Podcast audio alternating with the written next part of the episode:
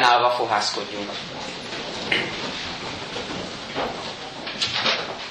Ami segítségünk és Isten tiszteletünk megáldása és megszentelése jöjjön Istentől, aki Atya, Fiú, Szentlélek, teljes szent háromság, egy örök és igaz Isten. Amen. Testvéreim, hallgassátok meg Istenünk igéjét Ámós próféta könyvének 9. részéből, a 11. verstől a 15. versig olvasom. Azon a napon fölállítom Dávid összedőlt sátorát, kijavítom réseit, helyreállítom romjait, fölépítem, és olyan lesz, mint hajdan. Birtokba veszik Edóm maradékát, és mindazokat a népeket, amelyeket majd rólam neveznek el. Így szól az Úr, aki ezt véghez viszi. Eljön majd az idő, így szól az Úr, amikor nyomon követi a szántó az aratót, a szőlő taposó a magvetőt, must csurog a hegyekről és ömlik a halmokról. Jóra fordítom népemnek, Izraelnek sorsát, az elpusztult városokat fölépítik és laknak bennük. Ültetnek szőlőket és isszák azok borát. Kerteket művelnek és eszik azok gyümölcsét. Elültetem őket földjükbe, és többé nem tépik ki őket földjükből, amelyet nekik adtam. Ezt mondja az Úr, a te Istened. Isten tegye áldotta az ő igének hallgatását, szívünkbe fogadását és annak megcselekvését. Foglaljuk el helyünket.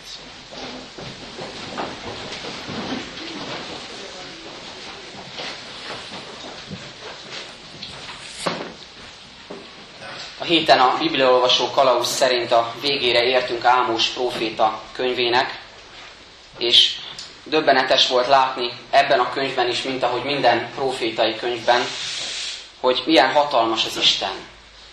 Hogy milyen hatalmas Úr, mi Istenünk, nem csak az ő választott népének az életében, nem csak fölöttük, hanem az egész teremtett világ felett. Az idegen népek fölött is. A profétai könyveknek a sajátos logikájához, ritmusához hozzátartozik az, amit látunk Ámos próféta könyvében is, hogy megjelenik, egyszerre megjelenik az ítélet és az ígéret.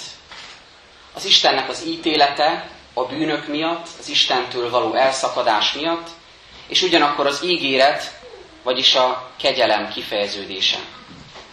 Ebből az látszik egyrészt, hogy az Isten igazsága kérlelhetetlen, megkérdőjelezhetetlen. Ő maga a szentség, ő maga az egyenesség, az igaz beszéd, az igaz szó, amelyre igazán szüksége van az embernek is. És ővele nem fér össze semmi, ami tisztátalan. Ővele nem fér össze semmi, ami nem egyenes, ami nem igaz, ami igaztalan, ami az ember önzéséből, az ember emberiességéből fakad, hogy így mondjam. Nem fér össze vele. És ez azt gondolom, hogy szokatlan a mai ember számára hogyha ma olvassuk ezt a nagyon is következetes igazságot az Isten igében, akkor nem mindig tudunk vele mit kezdeni, mert az a világ, amely körülvesz bennünket, az éppen ellenkezőképpen működik. Nincs következménye a dolgoknak. Nincs következménye a bűnöknek. Nincsen lehetőség a legtöbbször a számon kérése sem. Ugyanakkor az is világossá válik, ahogy az előbb említettem ezt a két kifejezést, hogy ítélet és ígéret, hogy az Isten kegyelmes az emberhez. Kegyelmes ahhoz az emberhez, aki nem képes azon a bizonyos szent, egyenes és igaz úton járni önmagától, és ezért szüksége van az Isten kegyelmezésére. És azt is látjuk ezekben a profétai könyvekben és Ámos könyvében is hatalmas elemi erővel, hogy Isten megbocsát a megtört szíveknek, megbocsát azoknak az embereknek, akik elszakadtak tőle megbocsát az ő népének, és beteljesíti rajtuk az ígéretét. Így is fogalmazhatnánk, hogy a kegyelemé az utolsó szó. Milyen jó ezt hallani. Milyen jó hallani azt, hogy nem az ítélet az utolsó szó, de ennek persze van egy előfeltétele, hogy az ember engedelmes legyen az Istennek.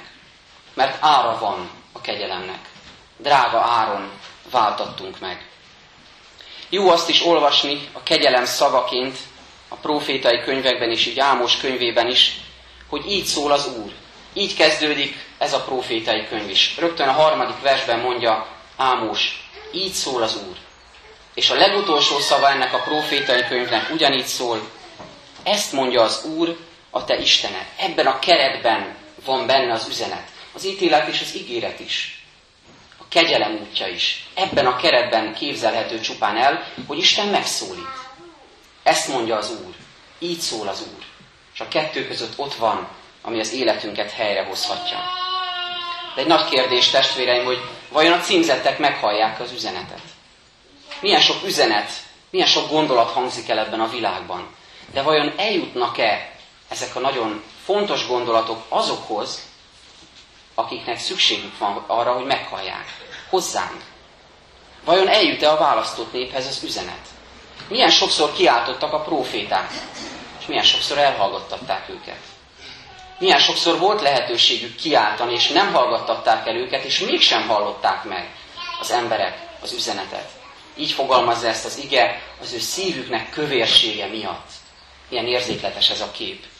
Hogy mindig valami rárakódik az ember szívére, ami elfedi az Isten szavát, ami idézőjelesen megvéd attól, hogy meghalljon az Isten szavát és sokszor önmagunk is ilyen burkokat képzünk a szívünk köré, hogy nehogy a szívünkig hatoljon az üzenet.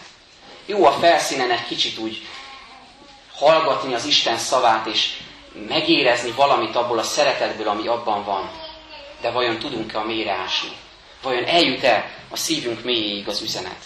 Meghallják-e a címzettek, hogy mi az ítélet és mi az ígéret? És meghalljuk-e mi is ma különösen az úrvacsorára is már előre gondolva, hogy milyen drága ára van annak, hogy mi megkegyelmezett emberek lehetünk. A profétai könyvnek ezekben a befejező gondolataiban Ámos beszél először összetört életről, aztán helyreállított életről, és végül a helyreállítottságban bővülködő ember életéről. Először az ítélet szimbólumaként Dávid összedőlt sátoráról olvasunk. Milyen különös szimbólum ez. Dávid sátora összedőlt. Összeomlott. Az Izrael népe krízis helyzetben van. A választott nép élete kisiklott. Dávid sátora összeomlott. Mi mindenben látszik meg ez az összedőlt állapot. Hogyha igénket figyelmesen olvassuk, és az egész profétai könyvet figyelmesen végigolvassuk, akkor a következőket mondhatjuk összegzésképpen, hogy mi okozta azt, és aztán majd meglátjuk, hogy a mi életünkben mi okozza azt, hogyha összedől az életünk sátora bizonyos értelemben. Például kereshető az ok a szegénységben. Nem anyagi értelemben mondom ezt, hanem inkább értsük úgy, hogy kifosztottság. Amikor hiányoznak azok az alapvető lelki értékek, kincsek, amik a választott nép életét és a mi életünket is igazzá, egyenessé tudják tenni. Amik arra sarkalják az ember, hogy az Isten szavát hallgasson. Ezt nevezem én szegénységnek, és erről beszél az igében is a próféta. Ez az az állapot, amikor az Isten népe elveszíti a legfőbb értékeket. Gondoljunk a saját életünkre. Milyen fájdalmas felismerés az, amikor azt érzi az ember, hogy kicsúszik a lába alól a talaj amikor az, ami egyértelmű volt eddig, az, amire lehetett számítani, ami biztos volt, ami szilárd alapot jelentett, az valahogy semmivé vált. Lehet ez nagy, nagyobb fordulópontoknál is a közös tapasztalatunk, de lehet sokkal kisebb hétköznapi dolgokban is. Egy-egy kimondott szóban, egy-egy rosszul értelmezett reakcióban, valamilyen kis történésben átélhetjük, hogy kicsúszik a lábunk alól a talaj, és ilyenkor lelkileg kifosztottnak érezzük magunkat. Valahogy kevésnek bizonyul a lelki állóképességünk. Azt gondoltuk, álhatatosan, búzgón tudunk valamiért könyörögni, és falba ütköztünk, és megtapasztaltuk, hogy szegények vagyunk lelkileg, mert valamire már nem volt elég erőnk, valamihez már nem volt elég türelmünk, szeretetünk és hitünk. Talán azt gondoltuk, szeretet van bennünk, és kiderült egy szóváltásnál, vagy egy kínos kellemetlen szituációnál, hogy kevés az a szeretet, ami bennem van, amit magamnak tulajdonítottam eddig. Aztán ott van a szegénység után a ketté osztottságnak az állapota. Izrael életében ez különösen is fájdalmas volt, amikor a választott nép ketté osztott. Az ő bűnük, az ő engedetlenségük, megáltalkodottságuk miatt. Két részre osztott az ország, az ígéret földje. Testvéreim, ezt úgy lehetne mondani nagyon egyszerűen, világosan fogalmazva. A kettéosztottság az mindig az ítélet állapota. Az mindig az Isten ítéletének a jele. És mindig a bűn következménye. Amikor valami ketté válik, aminek össze kéne tartoznia. Amikor valami szétválik, valakik szétválnak, akiknek együtt lenne a helye, az az ítélet jele és megfogalmazódása. Nem a végállomás, hiszen olvasunk ígéretről és kegyelemről is, de minden esetre figyelmeztető jel. Amikor valami, akár egy nép, mint Izrael népe, akár egy közösség, akár egy gyülekezet, akár egy házaspár, akár egy emberi kapcsolat, egy barátság felbomlik, ketté oszlik. Ez az ítélet jele, a megosztottság állapota. De hadd terjem hozzá még különösebb talán ezt így megfogalmazni, még egyetlen emberen belül is létrejöhet ez a bizonyos megosztottság. Amikor a szívem két felé néz, akkor bennem van kettősség, bennem van megosztottság. Ugye az igében olvassuk kétfelé sántikálás. Nem tudom eldönteni merre. Nem tudom igazán egyik mellett se elkötelezni magamat. Akkor bennem van megosztottság. Aztán, hogy tovább menjünk az igénk alapján, ennek a bizonyos összedőlt sátornak a jele az, amikor romos és összetört állapotokat tapasztalunk. A nyelvünkben is hordozzuk ezt a különösen plastikus kifejezést, hogy valaki romokban hever. Olyan fájdalmas látni a híradásokban egy-egy katasztrófa, egy-egy földrengés után, amikor a romok alatt keresik a túlélőket. Nem így érezzük néha magunkat, amikor romokban heverünk valami miatt? Hát, ha ránk talál valaki majd. Hát, ha jön egy különös eszköz, ami megtalál bennünket a romok alatt, valami fejlett technikával, és végre kiszabadít bennünket onnan. A választott nép is átéri ezt a romos és összetört állapotot.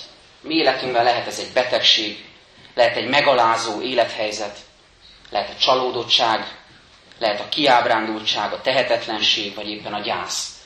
Annak az oka, hogy miért vagyok romos állapotban. Miért vagyok összetört állapotban? Lehet, hogy kívülről nem látszik rajtam. Lehet, hogy kívülről nagyon erősnek mutatom magam, mert erre van szükség, mert erőt kell mutatni. De mi, vajon mi van belül? Mi van azzal a szívvel, amelyik összetörik, amelyik meghasonlik önmagában, és amelyik nem képes szilárd alapokra állni? Aztán ott vannak az összedőlt sátoron tátongó rések.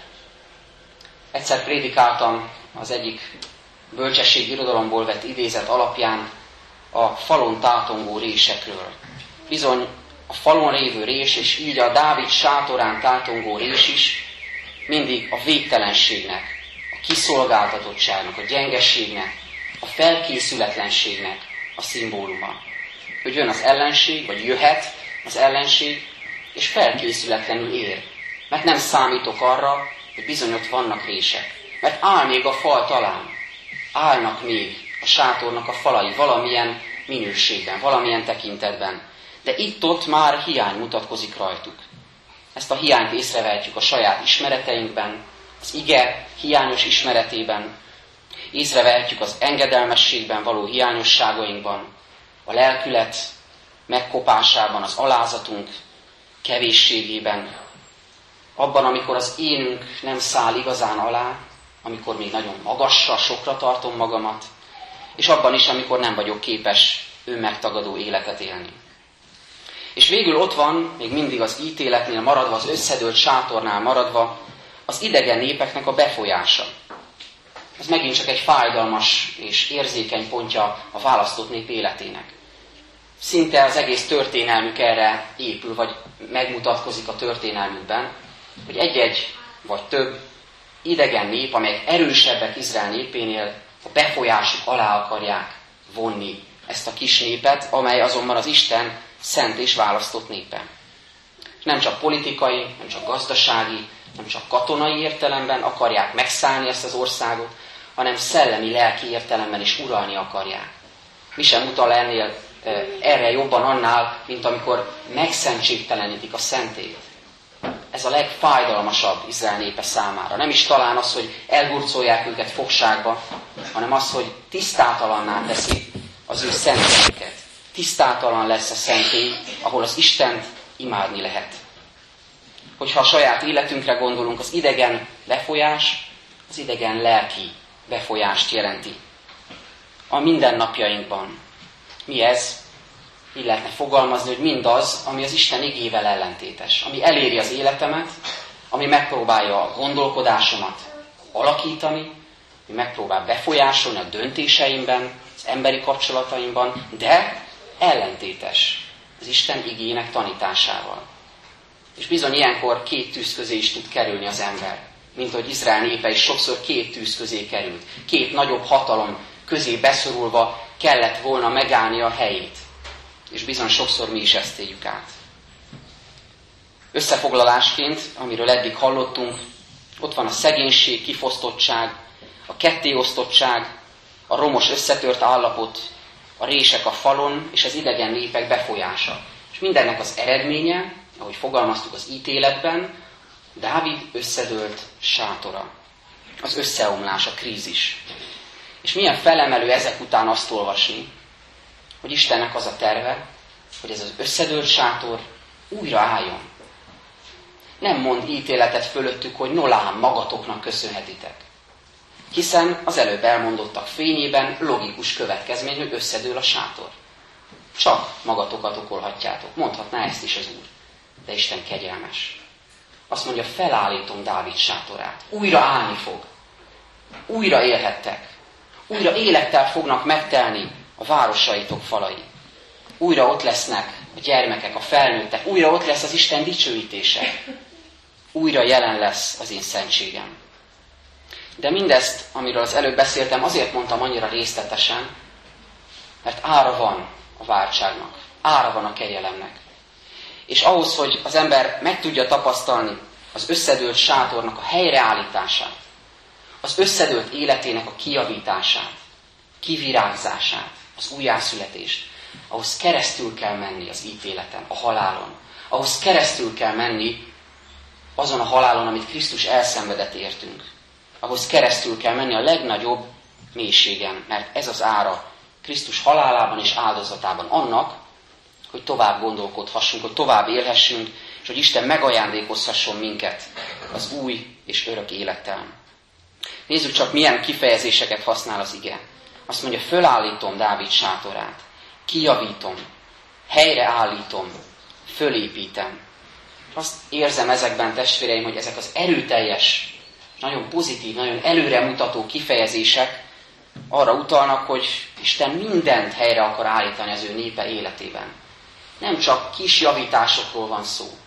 Nem csak kis éves szervizről van szó, amikor egy-két dolgot átnézünk, hogy mi az, ami rossz, aztán mehet tovább minden a maga útján. Nem toldozgatásról, foldozgatásról, hanem az egész élet, az egész emberi élet totális helyreállításáról van szó. Nem javítgatás, hanem helyreállítás. És ez egy óriási különbség. Isten Krisztusban akar mindent helyreállítani bennünk. Benne helyreállította. Azt, ami kizökkent, ami félrezökkent. Benne Krisztusban helyreállította azt, ami megmutatta azt, hogy milyennek kell lenni az embernek, hogyha ő benne él. Hogyha nem szakad el tőle. És ez az, amit bennünk is véghez akar vinni. Ezt a bizonyos helyreállítást bennünk akarja munkálni az ő szentségét, a kérlelhetetlen szentséget, a tisztaságot, az egyenességet, az igazságot, az ő nevének imádatát. Hogy az életem ő rámutasson, mindezt bennem ő akarja elérni. Ezt jelenti Dávid sátorának a helyreállítása. És Isten szüntelenül munkálkodik ezen az életünkben. Ha kinyílik az életünk, ha a szívünk nyitva van felé, ő munkálkodni fog bennünk. Engedjük hát, hogy ő ezeket a lépéseket megtehesse. Hát én azt gondolom, hogy minden elolvasott ige, minden megértett, megélt és az életünk részévé vált igei üzenet, minden közösségi alkalom, amelyben áldás van, áldás rejlik, mindezek és minden őszinte imádságunk is azt munkálja, hogy helyreálljon az ő vele való kapcsolatunk. Ez tehát az ítélet után az ígéret megfogalmazódása. Ízlelgessük ezt, fogadjuk ezt el ajándékként Istentől, hogy ott van az ígéret, hogy ő helyreállítja az életünket. Az ige azonban nem csak összedőlt és helyreállított sátorról beszél, hanem a helyreállítottság lényegéről, a bővölködésről is. Hogy milyen is az az élet, amely már a helyreállított állapotban folyik. Milyen az az élet, milyen annak az embernek az élete, aki már odatta önmagát Istennek. Azt mondja a próféta, eljön majd az idő, amikor mindezek meg lesznek, amikor mindezek beteljesednek. És ez a kifejezés, hogy eljön majd az idő, ez nem egy ilyen ködös és bizonytalan megfogalmazása annak, ami történni fog. Milyen sok prognózis, milyen sok előrejelzés hangzik el világi értelemben a, a mai világban, hogy mi fog történni két év múlva, vagy akár jövő héten, vagy akár 50 év múlva. Milyen lesz ez a világ, mi vár ránk, milyen folyamatok fognak bekövetkezni. De valahogy érezzük, amikor ezeket elmondják nagyon határozottan és tudományosan alátámasztva, hogy rengeteg bizonytalanság van benne. Tényleg így lesz? Olyan sokszor csalódtunk már ezekben a prognózisokban. Azt mondták, ez fog történni, és nem az történt. Azt, fogták, azt mondták, ekkor fog történni, és nem akkor történt. De amikor az Isten igéje azt mondja, hogy eljön majd az idő, akkor arra lehet számítani. Akkor arra lehet egy egész életet építeni. Olyan csodálatosan fogalmazza meg a természetből, a mezőgazdaságból vett képekkel Ámós, a paraszt próféta, ahogy szoktuk mondani, az egyszerű népnek a gyermek, aki közel élt a földhöz, a teremtett világhoz, érezte a földnek az illatát, érezte az állatokat, látta azt, hogy mindez hogyan dicsőíti az Istent, milyen csodálatosan fogalmazza meg azt a messiási kort, a bővölködésnek a korát, a helyreállítottságnak az állapotát, amit az Isten ígéretként az ő népe elé állít. Azt mondja, eljön majd az idő, így szól az Úr, amikor nyomon követi a szántó az aratót, a szőlőtaposó a magvetőt. Must csurog a hegyekről, és ömlik a halmokról. Mit jelent ez? Mintha folyamatosan aratni lehetne. Még egyszer mondom ezt a, ezt a mondatot. Eljön az idő, amikor nyomon követi a szántó az aratót. Mintha folyamatosan folynának a munkák, és mintha folyamatosan le lehetne aratni a munka gyümölcsét. Lehet, hogy ez racionálisan elképzelhetetlen. De mégis ez a szimbólum jelzi azt, hogy milyen lesz a bővölködés ideje. Milyen lesz az az idő az én életemben is, amikor látni fogom szüntelenül az Isten lelkének a gyümölcsét, gyümölcseit az életemben. Amikor látni fogom a saját cselekedeteimben, a szolgálatomban, az imádságomban, a közösségem életében, a családomban, hogy Isten munkálkodik, feltartóztathatatlanul. Istennek a lelke sodró módon jelen van az életünkben. Megtapasztaljuk-e? Ez a kérdés. Hogy nyomon követi a szántó az aratót, hogy a szőlőtaposó a magvetőt, hogy must csurog a hegyekről, és ömlik a halmokról. És még arról is beszél a bővölködés, a bőség, a kegyelem állapota kapcsán a próféta, hogy helyre állnak a városok. Az elpusztult városokat fölépítik, és laknak bennük. Mintha megtelne az életünk kerete, a fizikumunk, a biológiai létezésünk, és az anyagi keretek, amik körülvesznek az életünkben, mindaz, amink megvan, mintha mindez megtelne élettel, értelemmel. Mint hogyha mindez megtelne lélekkel. Ezt képzeljük el. Ezt élheti át az, aki bővölködik, aki a kegyelemből, az Isten kegyelméből él, abból létezik. És végül ezzel a képpel fejezi be a próféta, elültetem őket földjükbe, és többé nem tépi ki őket földjükből, amelyet nekik adtam. Ezt mondja az Úr a te Istened. A Biblia, különösen az Ószövetség sokszor használja ezt a képet, hogy az Isten népe az ő szőlős kertje, az ő ültetvénye. Isten, mint a jó szőlős gazda, megszegeti ezt a kertet, öntözgeti, kapálgatja, gondot visel rá, és ezen a szőlős kerten megmutatkozik az Úr dicsősége, a gazdának a dicsősége. Ez az, amiről beszél itt. De olyan csodálatos módon azt mondja, ezt már nem lehet kiszabadni. Ezt már nem vehetik el az idegen népek. Nem jöhet senki, mert mindez az Úré. Ő birtokolja az életünket. Ő az, aki bír mindazzal, ami az életünkben jelen van. Senki nem veheti el ezt. A saját termésnek, a saját munkának a gyümölcse, az Isten munkájának a gyümölcse ott lesz az életünkben. Helyre áll tehát Dávid sátora, és mindezt úgy tudnám megkoronázni az új szövetségből vett egyik idézettel, hogy Krisztus maga a sátor. Azt olvassuk ugyanis János evangéliuma elején, hogy az ige testélet és lakozott közöttünk. Lakozott, az eredeti szöveg szerint sátorozott. Az ige testélet, és itt sátorozott közöttünk. Lakozást vett. Nem csak a világban, hanem a szívünkben is. Jézus maga a helyreállított sátor. És ő az, aki bennünk is helyre akarja állítani az ő sátorát, a kegyelem sátorát.